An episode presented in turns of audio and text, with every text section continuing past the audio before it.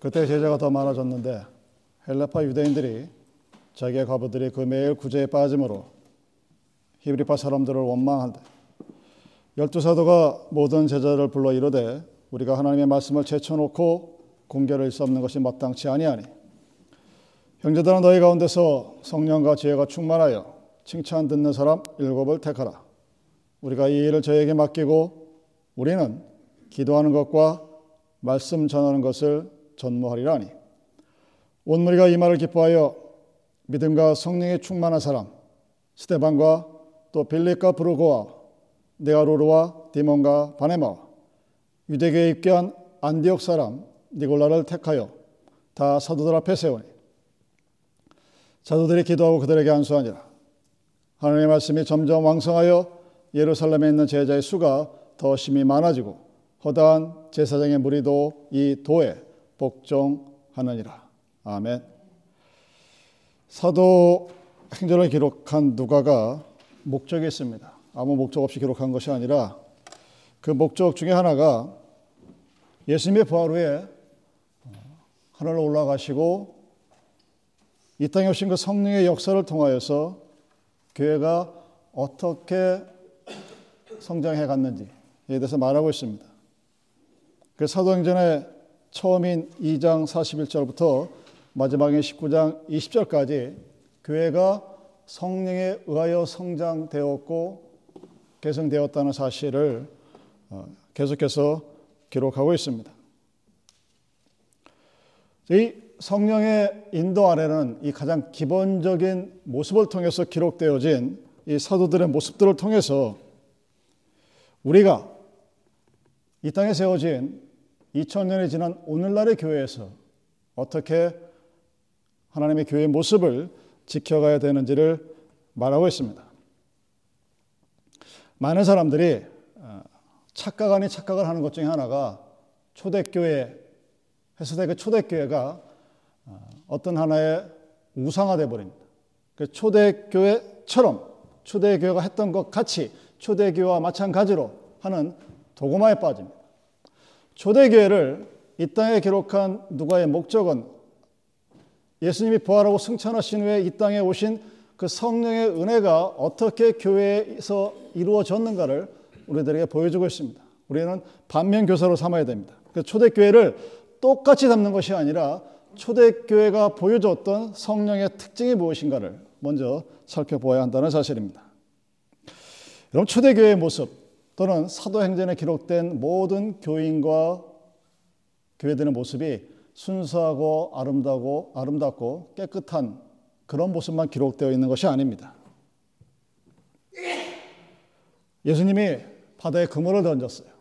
그래서 물고기들을 아주 많이 잡았습니다. 그 아주 많은 물고기 안에는 배드피쉬와 굿피쉬가 섞여 있다고 마태복음 13장 47절에 기록되어 있습니다. 하나님의 말씀, 즉 그물 네트라고 상징되어진 그 하나님의 말씀으로 물고기를 잡았어요. 즉 교회 안에 데리고 들어왔습니다. 근데 그 교회 안에 들어온 그 물고기들이 good and bad, 선한 좋은 물고기와 그렇지 않은 악한 물고기들이 섞여 있다는 사실입니다. 사도행전에도 그 나쁜 물고기들, 다른 말로 악한 사람들의 모습들이 교회 안에 들어와 있음을 보여주고 있습니다. 대표적인 것처럼 5장 1절에 아나니아와 삽비라의 사기 행위죠. 8장 1절 이하에 나타나는 마술사 시몬의 모습에 보고 혹하는 교인들의 모습이 기록되어 있습니다. 그 다음에 13장 13절 이하의 마가가 선교에 대한 두려움 때문에 도망가는 아주 나약한 그런 모습을 기록하고 있습니다. 18장 24절 이하엔 아폴로가 잘못된 교회에 의해서 하나님의 교회를 뒤흔드는 그런 악한 모습이 기록되어 있습니다. 오늘 초대교회 집사로 선택되어진 니골라는 우리가 잘 알고 있듯이 안디옥 교회의 하나의 파당을 만들어 교회 전체를 분열하고 하나님의 몸을 찢어버린 그런 사람이었어요. 근데 최초에는 성령과 지혜가 충만하여 사람들에게 칭찬 듣는 아름다운 사람이 바로 니골라였습니다. 그럼에도 불구하고 그가 나중에 악한 모습으로 바뀌게 됩니다. 사도행 19장 18절에 보면 에베소의 가짜 기독교인들이 매직에 대해서 보이는 잘못된 모습들. 즉 오늘날 어, 이빨이 금리빨로 바뀌었다는 그 허무맹랑한 소식에 온누리 교회에 있는 그 장로님이나 그걸 보고 하나님의 은혜가 나타났다고 난리를 칠 한국 성도들이나 사도행전 19장 이하에 나타나는 그 마술을 보고 놀라는 기독교인의 모습이나 별로 다를 게 없습니다. 즉 교회는 여러분 내가 교회에 속했다 해서 그 교회에 속한 내가 하나님 앞에 완전하고 깨끗하다는 것을 증거하는 것은 아니라는 사실입니다. 그래서 교회사에 기록되어진 모든 성령의 운동의 처음은 바로 악한 물고기들을 쓸어버리는 데 있습니다. 눈에 보이지 않는 그 미세먼지가 마이크로까지 떨어진 그 미세먼지가 인간의 생명을 위협한다고 얘기하죠. 사람의 손길이 닿지 저 심해 바닷가에 잡힌 물고기의 뱃속을 열어보면 우리들이 먹고 버린 플라스틱이 그 뱃속에 둘에서 잡혀 나오는 것이 오늘의 현실입니다. 그래서 모든 성령의 운동, Holy Spirit Movement는 항상 교회 안에 있는 악의 찌꺼기들을 쓸어 버리는 것으로부터 시작합니다. 무서운 얘기입니다. 히브리서 6장에서 성령의 능력과 함께한 사람들이 다가올 시대에 배교하고 떠나 멸망하는 것에 대해 설명하는 구절이 있습니다. 겉으로는 성령의 능력을 지닌 것 같았지만, 겉으로는 교인인 것 같았지만, 겉으로는 하나님을 믿는 것 같았지만, 내적으로는 중생하지 않은 사람들이 교회 안에 초대교회에서 있었고 오늘날에도 존재한다는 사실입니다. 성령의 감동을 받은 것 같은데 변화가 되지 않은 사람들. 초자연적인 권능에는 열광적으로 좋아하는 사람들이었지만 그리고 그것을 경험했지만 예수님의 육체가 십자가에 달리는 것은 거부하는 내가 십자가에 달릴 수밖에 없는 그 모습은 좋아하지 않는 그런 사람들은 죄에 대해서 진실로 회개하지 않은 사람들입니다. 성결에 대한 열망이 없는 사람들이라고 마태복음 5장 3절에서 6절까지 기록되어 있습니다. 이런 기독교인은 세상에 대하여 죽은 자들입니다. 그 세상에서 믿지 않는 사람들이 벌어지는 모든 일들이 똑같이 우리에게 나타난다 할지라도 믿는 자들은 그 어떤 상황과 조건 속에서도 흔들리지 않는 기쁨과 평안이 있는 사람들이 바로 기독교인들이에요. 그래서 그것을 다른 말로 표현할 때 세상에 대하여 죽었다고 표현합니다. Die on the wall. 세상에 대하여 죽은 것. 보이지 않는 것을 볼 수 있는 능력과 권능이 있는 자들, 다가올 세대가 단지 내 육체의 끝마침으로 마지막이 아니라는 사실을 오늘 알고서 그것을 바라보며 오늘 나에게 주어진 희노애락의 모든 감정들을 하나님의 평안으로 함께하며 살아갈 수 있는 사람들, 그 놀라운 사람들이 기독교인들입니다. 그래서 그들을 세상에 대하여는 죽은 자들이라 이렇게 표현합니다. 여러분 진짜 그리스도인들은 누가 뭐라 그래도 동요되는 법이 없습니다. 제가 개인적으로 하나님 앞에 감사하는 것 중에 하나가 그거예요. 야, 나같이 날카롭다 못해. 이런 사람도 뭐라고 얘기를 해도 반응이 없어요. 내가, 제가 제 스스로 놀랍니다. 그렇게 하실 수 있는 하나님의 은혜가 무엇일까? 어떤 사람이 궁금해서 물어봤어요. 현자에게 또는 성자에게 또는 어느 목사님에게 어느 신부에게 묻습니다. 세상에 대해 죽는다는 것이 어떤 뜻입니까? 하고 물으니까 그 사람이 이렇게 대답을 합니다. 저기 여러분 여기 공동묘지 있죠. 325번 타고 쭉 내려가면 그 공동묘지 가서 그 묘지 앞에 서서 그 시체들에게 욕을 이 나, 너는 나쁜 짓 했으니까 죽었자고 막 욕을 한바탕 하라고. 이상하죠?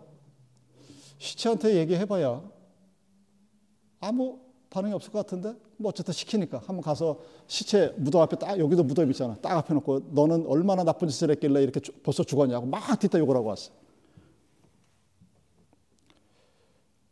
그래서 시킨 대로 했습니다. 그랬더니 다시 또 한번 또 가래. 이제는 욕을 하지 말고 칭찬하라고. 야, 너는 정말 세상에서 너무 좋은 일을 해서 천국 가서 좋겠다고. 부럽다고. 안식, 나는 안식이 필요한데 나 여러분 죽, 죽는 게 안식이에요.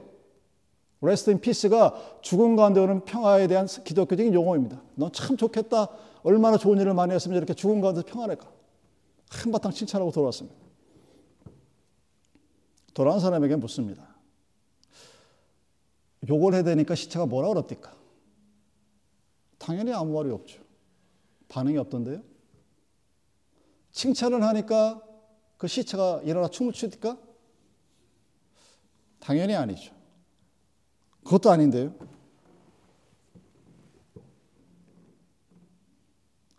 그 지혜로운 사람이 그 사람에게 그렇게 말했다 그럽니다. 세상에 대하여 죽는다는 것이 바로 그런 것이다. 반응이 없는 거예요. 세상에 대해서. 하나님을 믿는 사람이 세상에 대해서 가져야 될 태도입니다. 모든 기독교인이 그러면 교회 안에 시끄러울 게 없어요. 여러분, 이 세상 교회에 존재하는 교회들이 아주 무슨 고결하고 대단하고 숭고한 진리나 뭐 이런 것들로 해서 교회에서 싸우, 싸우 는 것 같습니까, 여러분? 아니요. 아주 치사, 정말 치사한 그 세상 거 가지고 먹는 거 가지고 남 입은 거 가지고 남 뭐 가지고 흉보고 그럴 거면 왜 하나님 믿을까 하는 소리를 옆에 있는 사람들이 얘기하는 거예요. 세상 사람들이. 아니 지나 나나 똑같은데 너는 왜 그러면서 하나님 믿는다고 하냐. 우리가 질문해야 할 것은 여러분 초대교회에서 나타났던 이 모습이 오늘날에도 나타나냐 그렇다는 사실입니다. 세상의 많은 곳은 하나님의 교회가 복음이 전파되었지만 아직도 순수하지 못합니다. 하나님이 세우신 특별한 장소인 교회라는 이 공동체 안에서 아우스텔로스가 하나님의 교회 밖에는 구원 없다고 얘기했던 그 단정적인 닥트린이 아니라 할지라도 하나님의 교회 안에 세운 이 교회 안에는 좋은 고기와 나쁜 물고기들이 함께 섞여 있습니다. 오늘날에도 여러분 많은 은사가 일어났을 때 그 은사가 과연 하나님으로부터 온 은사인지 아니면 악한 것으로부터 온 은사인지를 구별할 수 있는 능력이 그렇게 흔치가 않습니다.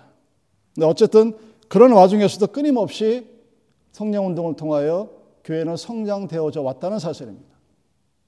한국 교회의 성령의 운동은 1980년대가 가장 활발했습니다. 그리고 그 성령의 불길이 인도로 파키스탄으로 남미로 옮겨가 있어요. 지금은 미얀마 쪽으로 올려가고 동남아시아 쪽으로 밀려가고 있습니다. 지금 한국에서 여러분 부흥회 해도 자기 교인들도 안 나와요. 여러분 성경학교에도 아이들이 안 나와요. 왜? 학원 가야 돼서. 바빠서. 어쨌든 계속 변해가는 거예요.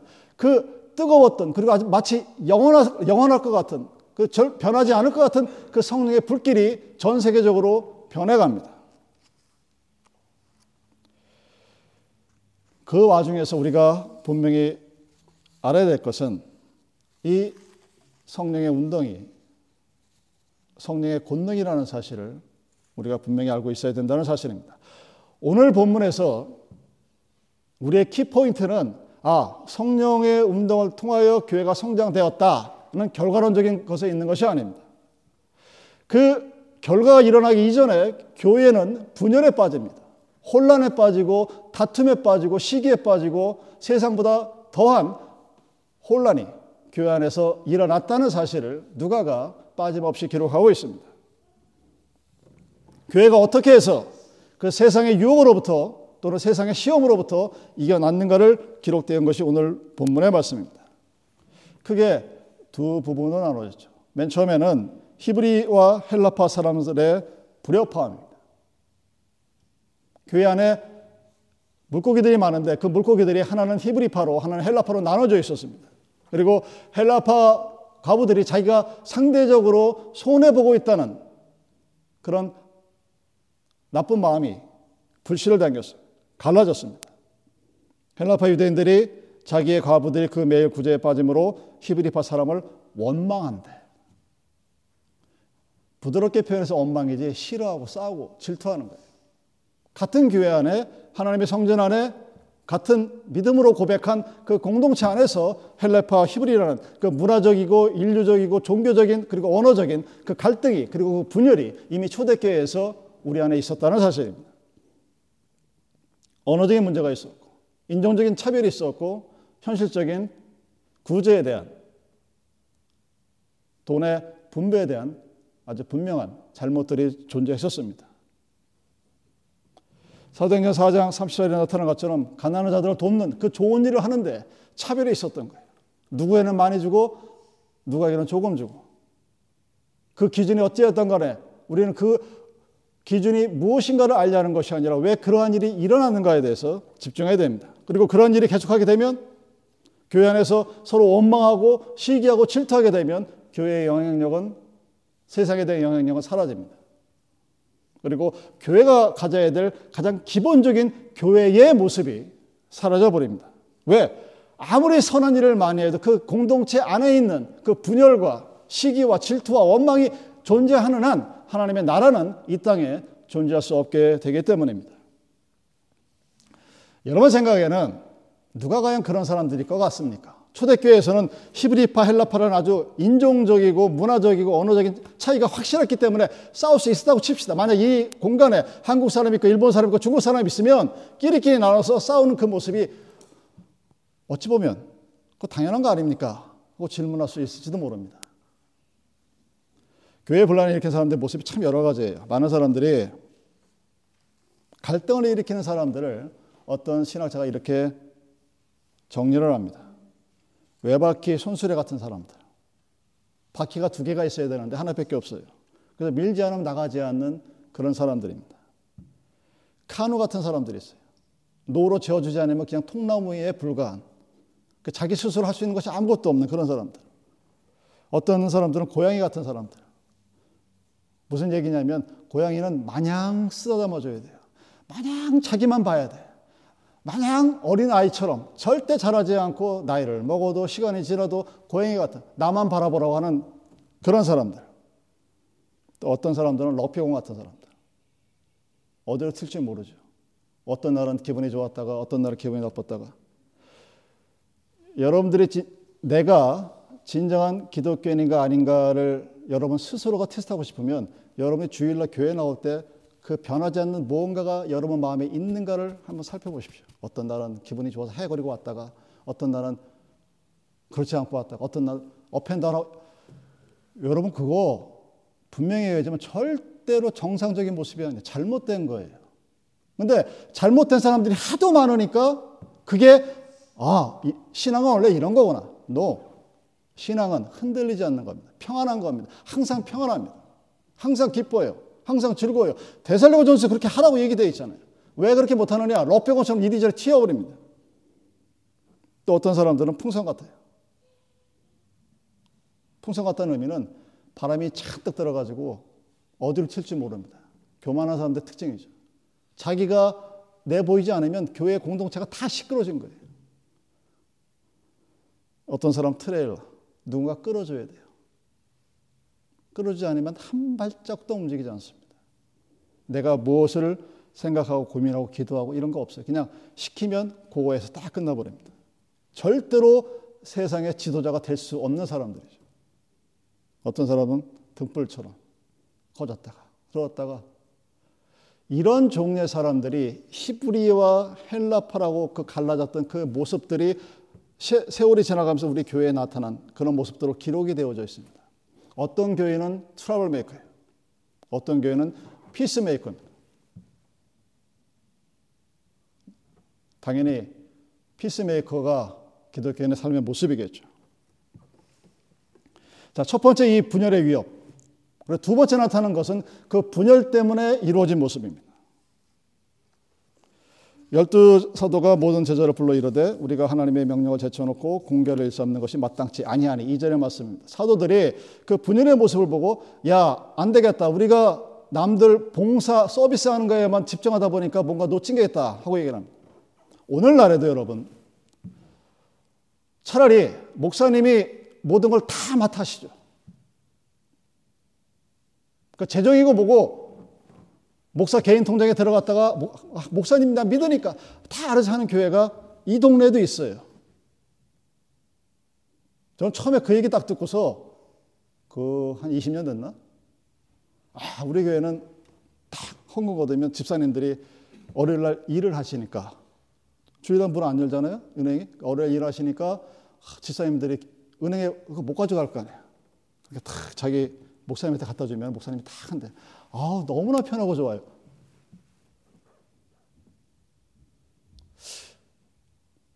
어떻게 보면 맞는 것 같죠. 어차피 뭐 정해진 액수니까 확인만 하면 되게, 되니까. 그게 어떤 일이 벌어질까 하는 거는 여러분이 짐작하시면 돼요. 목사가 해야 할 일이 있습니다. 사도들이 해야 할 일이 있어요. 지금 기독교의 이 초대교회에 일어난 첫 번째 분열의 모습은 그리고 그 분열의 모습에 대처하는 모습은 목사님 말씀 기도 그만하시고 와서 싸우는 거 좀 말려주세요. 그런 지금 목사님이 안 하고 사도가 사도들이 그거 하는데 너무 조금 안 하니까 없으니까 더 많이 와서 더 많이 봉사하고 더 많이 아이들 우리들을 챙겨주세요. 맞는 얘기 같죠. 이것은 교회의 위협에 사단이 어떻게 하나님의 교회를 위협하는가를 보여주고 있는 것입니다. The Word of God라는 하나님의 말씀에 대해서 아주 분명히 오늘 이 히브리와 헬라파의 분열이 연관되어 있음을 말하고 있습니다. 왜? 그들이 하나님의 말씀에 떠나 있었기 때문에 그러한 일들이 일어났다는 인과관계를 누가가 분명히 말하고 있는 것입니다. 그리고 사도들은 아 무엇 때문에 일이 이렇게 잘못되었는가를 깨달았어요. 자기들이 기도해야 되고 말씀 전해야 되고 하나님 앞에 무릎 꿇어야 됨에도 불구하고 그것보다는 사람들 앞에 나서서 누군가를 도와주고 여러분 물건 줄 때 좋아요 사람들이. 한자로 여러분 수술하는 말이죠. 주고 받는다 할 때 줄 숫자에는 손 숫자가 옆에 크게 기록되어 있습니다. 이만큼 크게. 그 똑같은 받을 숫자는 손이 이렇게 뒤로 들어가 있어요. 그 모습 형상화해 놨습니다. 교회에서 많은 사람들이 항상 내가 누군가에 나설 때 항상 그 문제가 생겨요. 이 사도들이 하나님 말씀의 전마기보다는 나가서서 히브리 사람을 공개하고 헬라 사람을 공개하고 사람들 앞에 선한 일을 행하는 게 너무 애를 썼다는 얘기입니다. 그리고 그것이 문제였다는 사실을 누가가 사도행전에 기록하고 있는 것입니다. 7절에서 결론이 하나님의 말씀이 왕성하여라고 기록되어 있죠. 결론적인 이 소단락의 결론의 말씀입니다. 즉 하나님의 말씀이 왕성했을 때 교회가 성장하고 열매를 맺었다 하고 결론적으로 얘기합니다. 그 이야기는 히브리와 헬라가 파가 서로 싸우고 교회가 찢어지고 시기에 엉망이 있었던 이유는 사도가 하나님의 말씀 앞에서 온전히 바로 서지 못했기 때문이라는 분명한 문제 인식과 해결의 방법을 누가가 알고 있었다는 사실을 우리에게 말려주고 있습니다. 그래서 교회를 진정으로 위협하는 것이 어디에 있느냐? 바로 하나님의 말씀에 집중하지 못하고 하나님의 말씀이 우선 되지 못한 선교와 봉사에 있다는 사실을 아주 분명하고 명확하게 밝혀주고 있는 것입니다. 사도는 하나님의 재단을 지키는 것에 겸손해야 됩니다. 사람을 도와주고 나서는 일에 나서는 직책이 아닙니다. 우리에게 주어진 육체의 필요를 위해서 여러분이 원하는 육체의 필요를 위해서 일하는 것이 아니라 여러분의 영의 생명을 책임지는 그 말씀에 대해서 책임지는 일을 하라고 부름받은 것이 사도들입니다. 그런 행함이 없으면 죽은 것이라고 야고보가 말하는 것입니다. 여러분 말씀에 집중한다는 것은 아, 나는 말씀을 공부해야지 하면서 그 말씀 공부를 위해서 지금 당장 히브리파와 헬라파가 싸우는 그 현실의 문제를 내가 이스케이프하고 도망가는 것이 아닙니다. 그 히브리파와 헬라파가 서로 싸우고 시기 질투 원망하는 그, 그 잘못된 분열의 모습에 있는 하나님의 예수 그리스도 아들의 마음을 말씀으로 어떻게 받아들이고 그들을 위로하고 실천하게 되느냐 하는 것을 하나님의 말씀을 통해서 먼저 알으라는 사실입니다.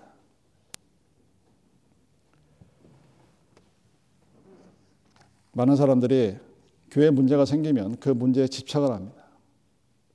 해결하려고 그래요. 상담, 카운셀링을 통해서 오늘날의 교회의 모습이 그렇습니다. 카운셀링을 통해서 small group을 통해서 끼리끼리 아주 아주 쉬운 말로 the same figure 같은 색깔을 가진 새들끼리 the same figures of bird끼리 모여가서 우리끼리 좋다고 노는 거예요. 그러면 아무런 문제도 안 생깁니다.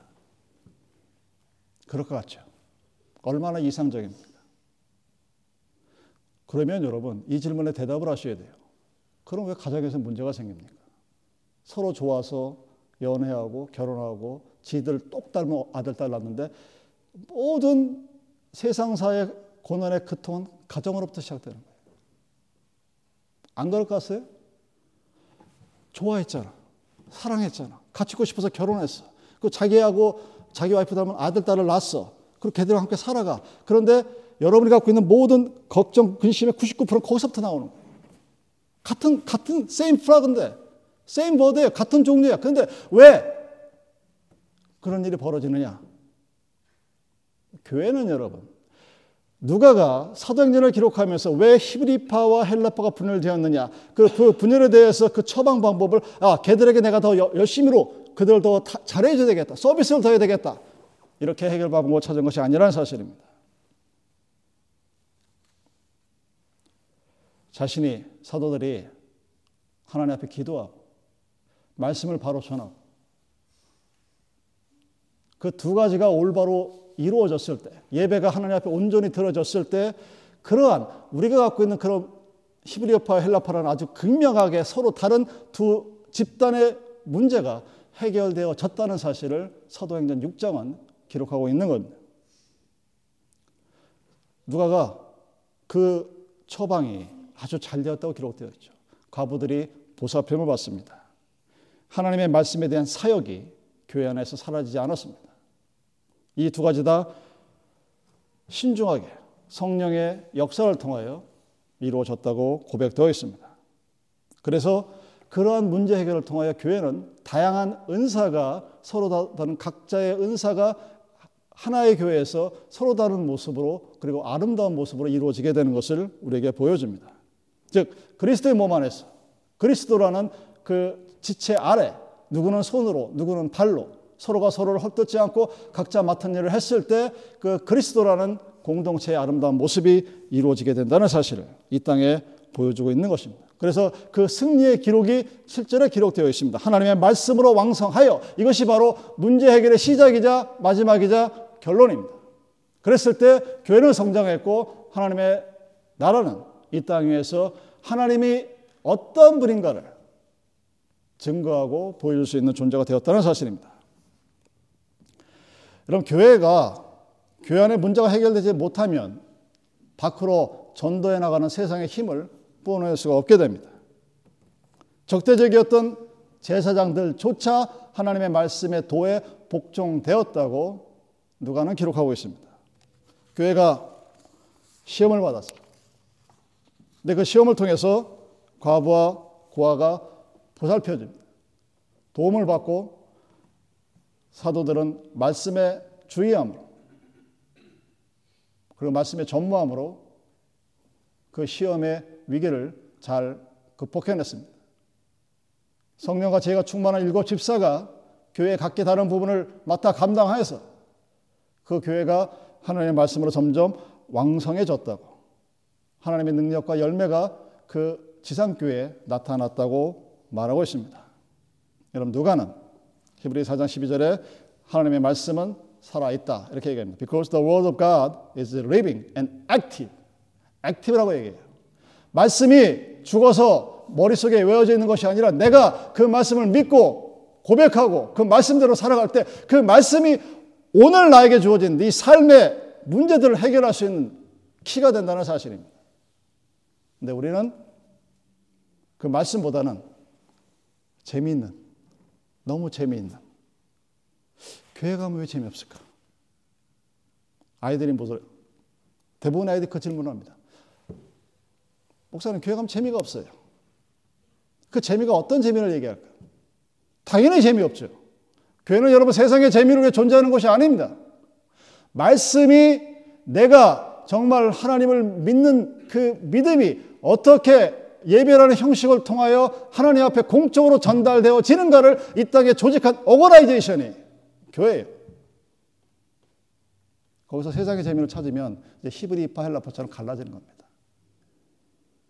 야 우리 주일날 바다 가자.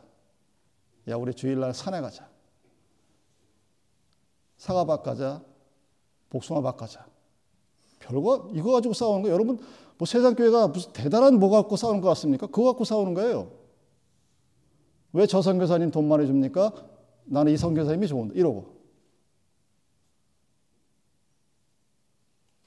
본질이 무엇인가에 대해서는 생각조차 하지 않습니다.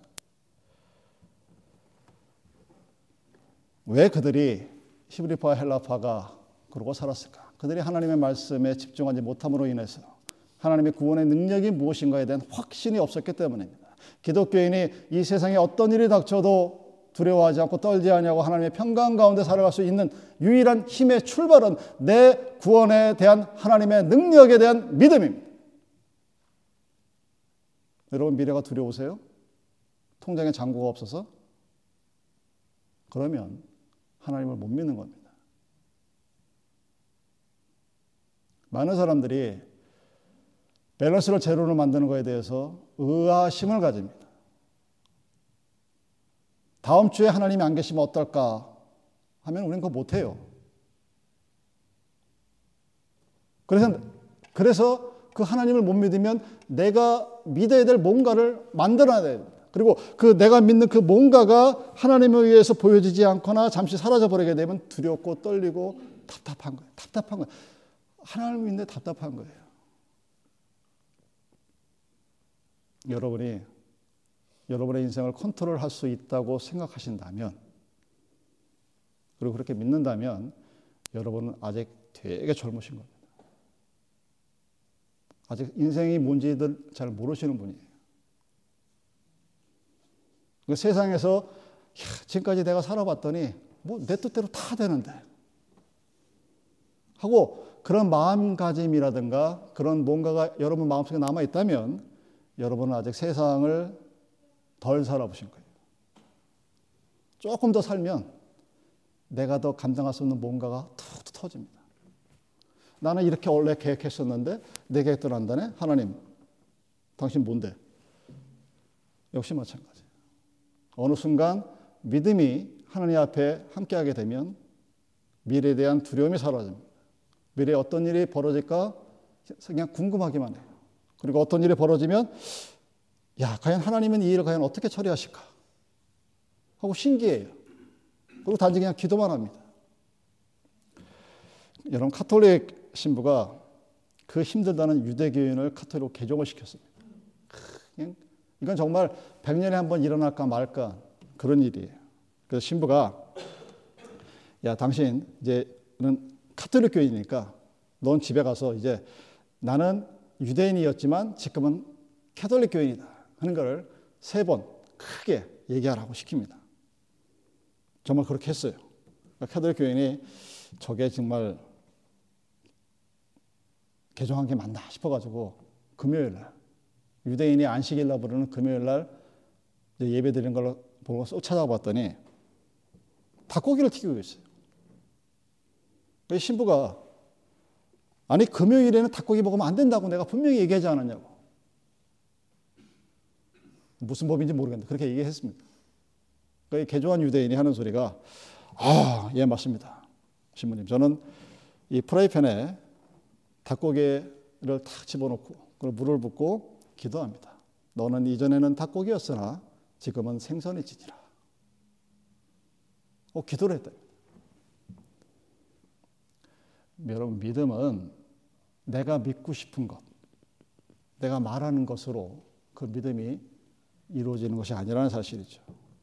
내가 주장한다고 해서 내가 계획을 이렇게 세웠는데 하나님이 이렇게 한다고 해서 플랜 A, B 따져가면서 하나님의 섭리를 믿는다. 그거 아니에요.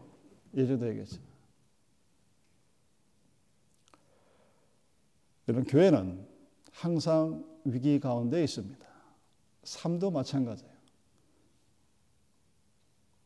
여러분이 어느 순간 평안한 때도 있고 힘든 때도 있지만 인간이 갖고 있는 기본적인 삶의 모습은 생로병사입니다. 희노애락이에요. 이 감정과 현실의 뒤섞임 속에서 항상 평안할 수 있다는 사람은 그건 그야말로 축복입니다. 그게 축복이에요. 예수 믿으니까 뭐뭐 뭐. 그러려면 예수 안 믿는 사람은 절대로 그런 일이 벌어지면 안 돼요. 예수 안 믿는 놈들은 다 일찍 죽어야 되고 예수 안 믿는 사람들은 다 가, 난해야 되고 예수 안 믿는 애들은 좋은 대학교 하나도 못 가야 되고 그래야 되는 거예요. 근데 아니잖아. 그들과 우리들의 궁극적인 차이점은 히브리와 헬라파가 서로 싸울 때, 야, 내가 니들한테 더 잘해줄게가 아니라 나는 back to the word of God, 하나님의 말씀으로 돌아가겠습니다. 하고 그 말씀으로 기도하고 말씀을 가르치고 말씀 가운데 예배했을 때 성령이 그 히브리와 헬라어의 그 아주 극심한 차이를 하나로 만들게 하는 능력이 하나님의 교회 안에서 이루어졌다는 사실을 누가가 사도복음의 사도행전에 기록하고 있는 것입니다. 어떻게 우리의 삶에 우리의 현실에 닥치는 길을 우리가 어떻게 극복할 수 있는가를 설명하고 있는 것이 바로 사도행전 6장입니다. 여러분이 교회와 함께하는 하나님, 나와 함께하는 하나님을 볼 수 있다면 내가 나의 위치에서 나는 무엇을 해야 할 것인가를 알 수 있을 것입니다. 성령의 능력은 나와 함께하는 하나님에 대한 바른 믿음으로부터 시작됩니다. 그리고 그 믿음이 오늘 나에게 주어진 이 현실의 모든 것들을 극복해 나갈 수 있는 힘의 원동력이라는 사실입니다. 사도와 집사가 각자 해야 할 사역을 서로 나눕니다. 그 지혜로운 역할로 서로 각자의 맡은 일을 나누어 함으로써 이루어져가는 그 교회의 아름다운 모습이 성령의 인도 아래 이 교회 위에 예림 교회에 나타나기를 주님의 이름으로 축원드립니다. 기도하시겠습니다.